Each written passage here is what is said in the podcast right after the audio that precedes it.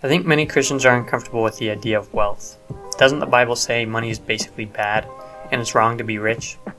Well, there's a verse in Ecclesiastes that teaches very clearly how we should think about wealth. Ecclesiastes 5:19 says, "As for every man to whom God has given riches and wealth, and given him power to eat of it, to receive his heritage and rejoice in his labor, this is the gift of God." I think there are two really important things to notice about this verse. The first is that the riches and the wealth and the ability to eat of it or to enjoy it, it's all a gift of God. Now, there are a lot of bad things you can do with wealth, and it brings a lot of challenges and temptations with it. But the explicit statement in this verse is that wealth is a gift, so we should give thanks and enjoy it as such. The second important thing to notice is that the concept of wealth is not at all separable from labor. We need to avoid at all costs any desire to get rich quick or get rich easily.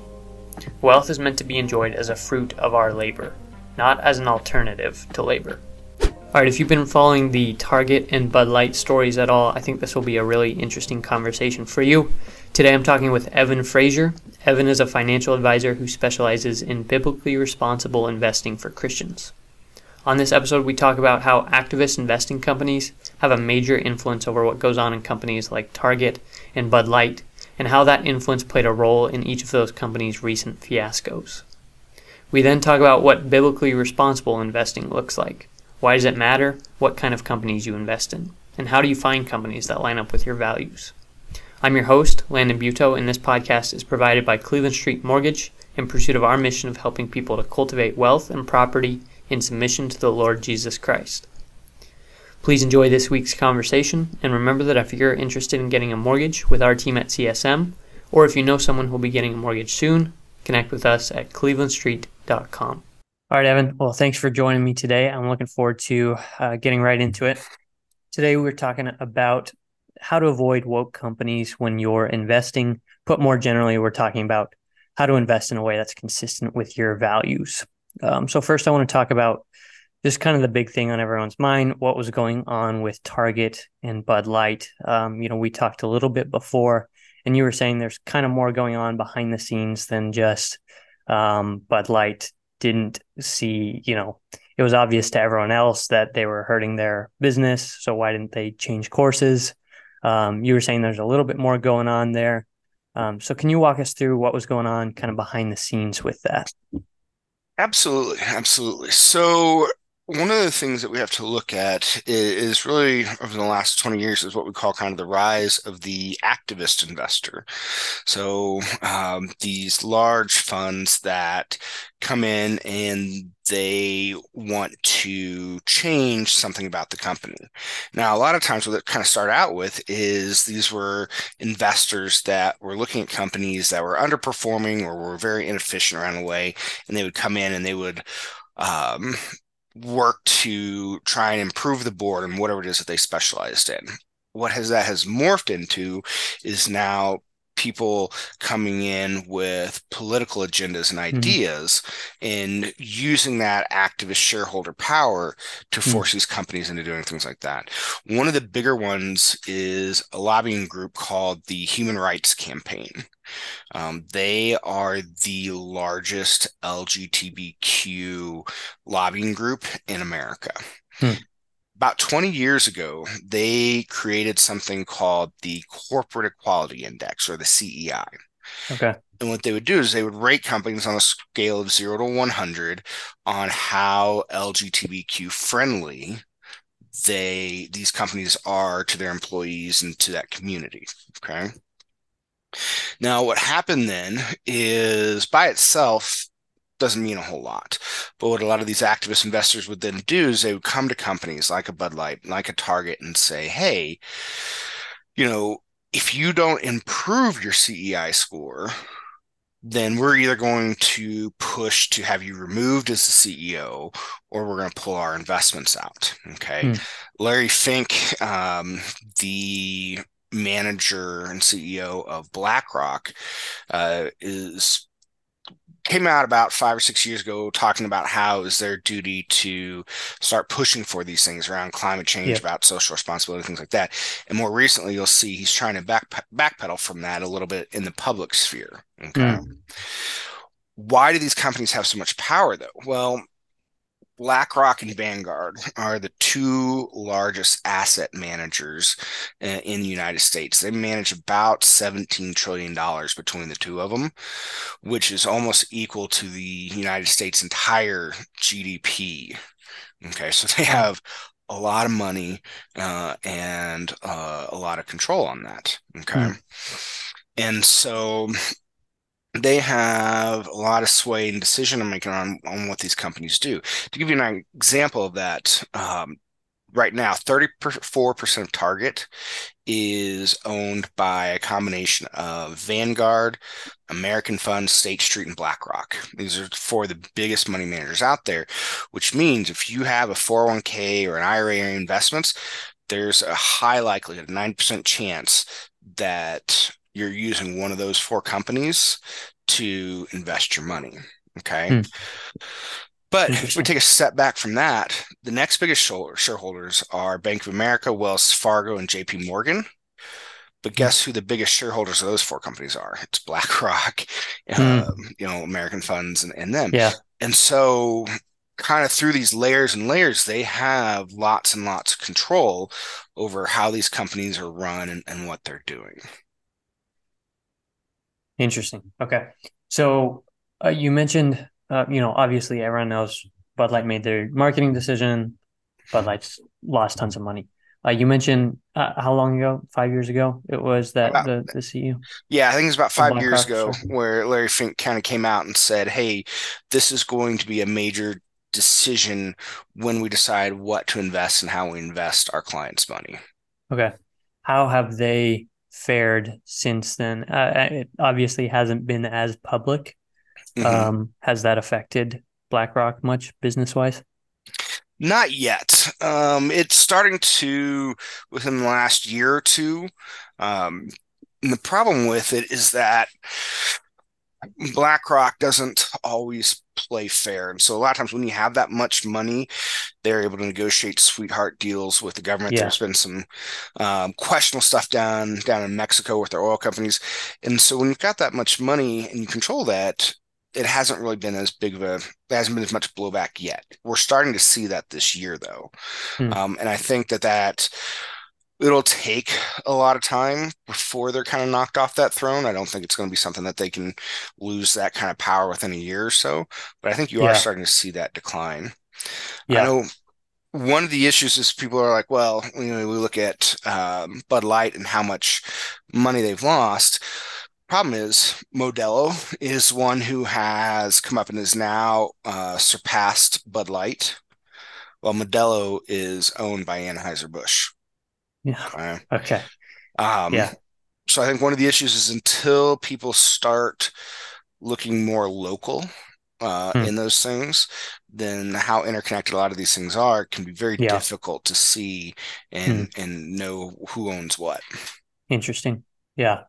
So that uh, I, I briefly read a little bit of an article talking about uh, a former uh, Anheuser Busch executive talking about how this was actually what you know there was a strong push from from BlackRock and uh, in that decision uh, to to maintain Bud Light's Bud Light's position and you know not to try and compromise at all. Um, was there any was there any conversation like uh, how much control does I guess Anheuser Busch have over it?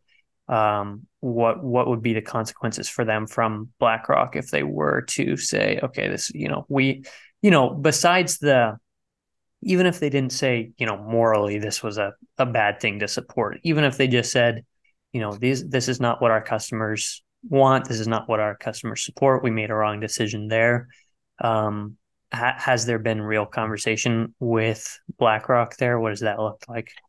So it's very difficult to know what happens behind the scenes because a lot of times these conversations are, you know, held behind closed doors. Yeah.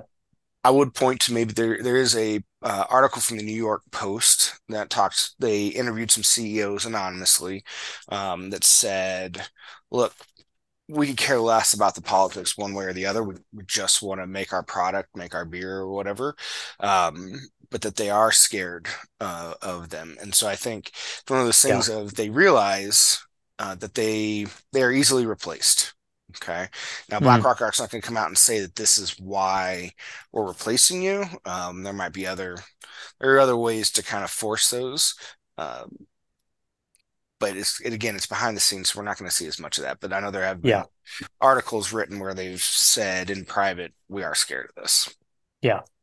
So have we have we seen any uh, companies that uh, BlackRock has a has a stake in that have had conflict and have decided to push against um, kind of that the activist decisions of BlackRock?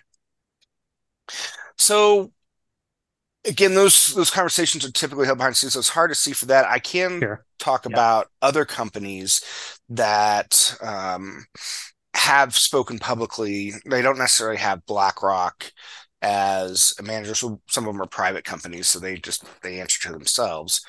But Hmm. companies like uh, Shopify and Hmm. another uh, software company called Basecamp uh, have done it. So Basecamp. When you say done it, they've they've not gone with the the agenda, with the broader agenda. You're saying they've pushed against it. Yep. So Basecamp's a great example of this. Uh, they kind of came out and they said, look, what we have found is that allowing for these political discussions and arguments to happen at work, it's causing uh, strife between employees. We're focusing on that rather than on writing software. And they came out and they banned um, the people talking about these things while they're at work. Okay. Um, because Basecamp had a, a large amount of people, not a large amount, they had a, what do they call it, a small vocal amount that were agitating for Basecamp to take sides on this. And Basecamp said, we don't want to take sides. Now, what they did is they came out and they offered everyone, they said, look, you know, based on how long you've been here, we're going to offer a severance package. No questions asked. If you want to leave, um, then you can leave. And they had about 18 of their 57 employees take it. Now, how many of those took it because they were looking for a new opportunity and they wanted the severance, or how many of them took it because they were mad about the politics? Right. We'll never know. Sure. Um, but Basecamp is still around, seems to Yeah. be doing well. Uh, again, they're private, so we can't necessarily look at their profitability numbers. Um, but we are seeing them where they're coming out and, and saying, Yeah. look, just keep it neutral. All right, sorry for the interruption. Just a quick reminder that when your friends mention that they might be thinking about buying a house or refinancing, you can do them and us a huge favor by mentioning that you know a great lender and sending them to clevelandstreet.com. It will be a huge help to us at CSM, and hopefully it will save your friends lots of time and stress looking for a lender they can trust. It's helpful to hear a little bit about. I I mean, like you said, there is a lot that's genuinely behind the scenes that we that we really can't know about. Um, but it is helpful to to have a little bit beyond just the headlines of what's going on. Um, if you're someone, uh, I want to want to pivot to just kind of personal personal investment finance decisions. Um, like I said, there's been a lot of conversation around, you know, supporting supporting businesses that have values that align with you. Um, you know, Public Square is doing a lot with the the actual um, consumer facing businesses uh, to be able to help people identify and and other companies. There's um, to be able to help people um, make make purchasing decisions that are consistent with their values and support businesses that are consistent with their values, or at least aren't promoting um, values that are that that are entirely inconsistent. Um, it's harder to do. It seems like on the investment side. Um, let's just start with why why it matters. Uh, I know that's something that you talk a lot about. Um, wh- why why why does it matter that where your money goes? Um, what what effects are you seeing? Um, wh- how how does that impact the businesses that you're connecting to? Is it just a um, is it just a personal return decision? Like how much how much can I get out of this? Um, why why does it matter to make biblically responsible finance investment decisions, and what what do those look like? Absolutely. I think from a starting point, from a from a Christian viewpoint, and when we look to the Bible to to kind of guide us on these things, uh, I think a good verse here is, is Deuteronomy twenty three eighteen.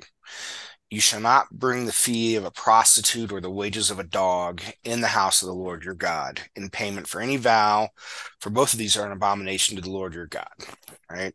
And so I think the things that we have to, to look at and say, as a steward of our money, all right, we've been given this money as a as a gift from God, you know, even if it's just a little part of it is tainted, is that okay to bring that tainted money to God? And as a Christian, I would have to say no. Um, again, Proverbs 16, 8, better is a little with righteousness than great revenues with injustice. So I think mm-hmm. from that standpoint, we have to look at it and say, even if we were going to give up uh, some return, which I don't think we have to give up return on, sure. even if, but even if we did, mm. that is what we are called to do as Christians. Yeah. Okay. Yeah. And I, I, I would, uh, I, I think that, that you're making a distinction here between um, you know using things that are tainted that other you know that have at some point been tainted uh, or in other words you know food offered to idols um, versus being involved in that and, and promoting and and, and supporting that. yeah, yeah, exactly. Yeah. well well we'll use apple as an example right? Apple actually derives a certain portion of its revenue from pornography. Hmm. Okay. Mm-hmm. Does that mean that I shouldn't use an iPhone?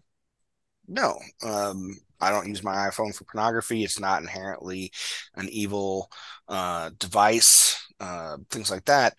But on the flip side of that, to profit from the sale of that pornography, I think is an inherent evil.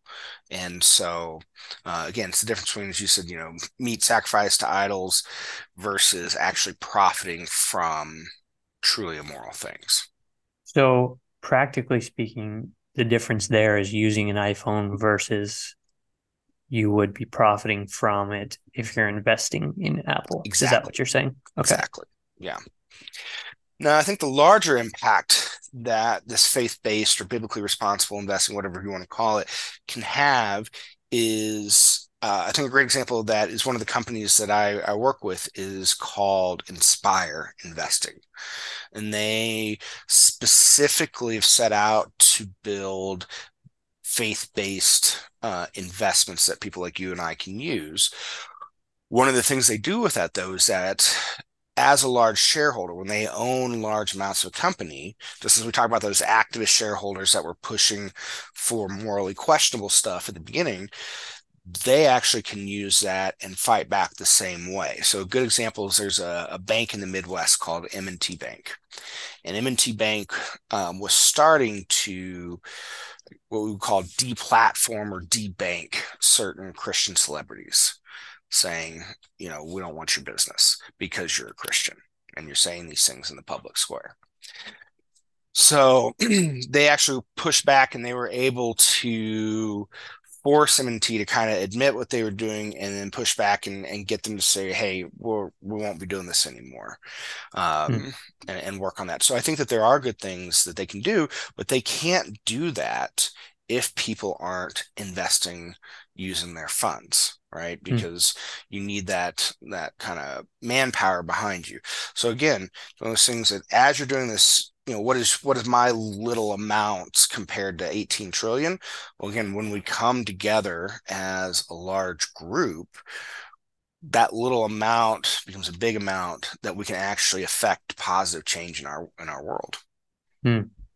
yeah that makes sense um, how are you how are you de- determining the the dividing line? Where where is the line on the kinds of companies that you know make sense to invest in? And and you kind of just talked about some principles of um, profiting from it versus, but but say you take that principle of of I'm not going to invest in and profit from these uh, these things that are directly contradictory to my beliefs.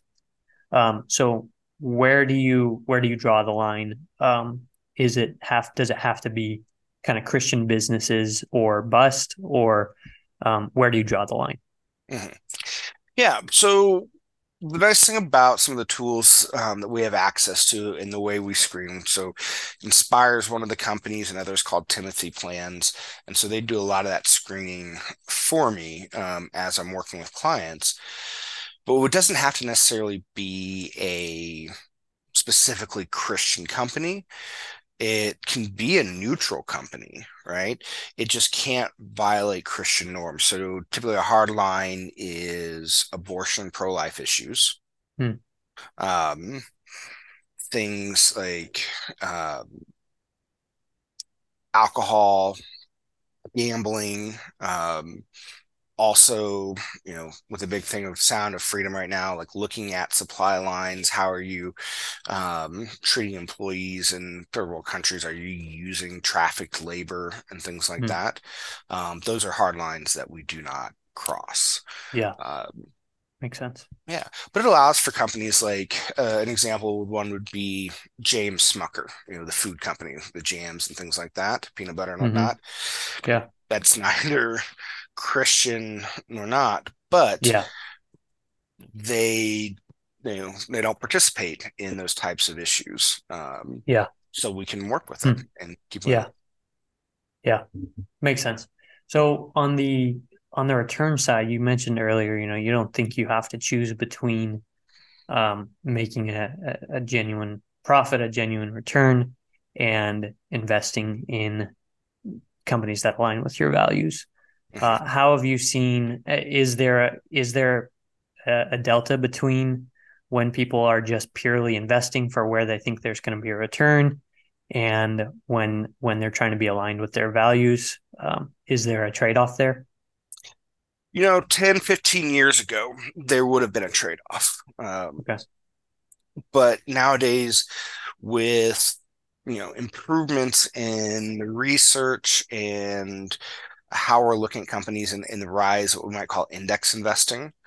Um, it allows us to get large amounts uh, large groups of companies within there. So instead of having to worry about all right do these 10 companies that i picked you know are they going to do as well as they can? We can still find you know 200 300 companies that meet those screening criteria, but it will still give us a, an average, just like a normal index fund would have that kind of average. And you know what these different research companies found is once you get to that large enough number, the averages end up being the same. Hmm. Uh, Inspire's done some good work around that and kind of showing yeah. and partnering with some different colleges to to do that research uh, yeah. on there. That's great. So if you are um, if you are interested in kind of making a shift towards that, if either um, I, am if you're someone who's who's actively investing already and um, whatever that looks like, index fund stocks. Um, what what are some steps you can start taking to get uh, to make sure that your your investments align with your values? I think the first thing you have to do is you have to get a good understanding of where you're at today and how bad the problem is. So mm-hmm. one of the tools that I typically start with with my clients is they'll give me a list or they'll give me the statements of here's what I own, whether it's 401ks, IRAs, taxable accounts, whatever okay. the investments are. And I will take that list and I've got a tool that we run it through and it creates a report. Uh, and the report will tell us, all right, you know, here's some areas where the company is excelling on human rights or, you know, being a good steward of the environment. But, you know, on the flip side, they're paying for their employees to go to another state to get abortions, or hmm. they're manufacturing bombs, um, you know, things like that. Mm-hmm. And so, I think the first step is always to get an understanding of how how bad it is, and I always like to run that report first. Hmm. And then from there, um, working through how do we fix that, and then how do we fix any other financial planning issues. Yeah, yeah, and I've I, Evan, you showed me this tool. It's pretty fun. You get a whole color coded sheet. It's pretty fun to look at. So just yeah. for that, you know, that's probably worth it. Absolutely, and I think what we'll do is um, uh, in the show notes later, I can uh, give you a, a, example copy that if people want to come and see what that would look like, they can look at that before having me run one for them. Perfect. Yeah, uh, yeah, because I think I mean what it does is it objectifies um, this sense of are you doing something good or some or not with your money. Um, it kind of objectifies what those companies are doing, um, which I think is is really valuable. Um, you know, versus just a general sense of is Amazon a good is Amazon a good company? Is is Apple a good company? Is Smucker a good company? Um, you know, it, it takes out the the subjectiveness of it and shows you what you're doing, what you're supporting, what you're profiting from, like you said. Um, so, you know, is that something you can do on your own? Are there tools tools available out that out there for that kind of thing? Uh, at what point would you recommend someone working with an advisor? Yeah, I think that the decision to work with an advisor can happen for a lot of different reasons at different points in your life. Um, a lot of times people think that advisors are only for people who are getting close to retirement and have millions of dollars. The problem with that is that a lot of times the biggest mistakes are made at the kind of the beginning of your investing career. And so having someone that can help with issues around cash flow planning, debt planning, those types of things, even when you may not have a lot of money to start with, getting a plan in place uh, for those is really important. But at the same time, um, a lot of mistakes can be made right before you're ready to retire as well. So it's always good to have someone who can guide you through the beginning, but also as you you near the end, um, that can help you uh, avoid major pitfalls there. What I always tell my clients is that um, failing to plan is planning to fail. And so hmm. without that plan, um, no matter what level of money you have, it's not going to end up well for you. So I would say yeah. anybody along that journey can always benefit from having a second set of eyes. Yeah. So I'll say, um, uh, how how does the how does the like compensation process work for financial advisors? Because i've had uh, i've i've heard you know before that because yeah i, I i've kind of had the sense of you know financial advisors are for when you have a lot of money and each small decision matters a lot. Um, that's just kind of been my my general sense. Um, and you can't even really justify paying for one until you get to that point. I, I, just have zero concept of of what that process looks like, and I think it's probably same for you know people when they come in to get a mortgage. It's kind of the same thing. You're like, I don't know when you get paid here, um, or you know, it's not it's not a sticker on the front. Uh, so what does that what does that look like?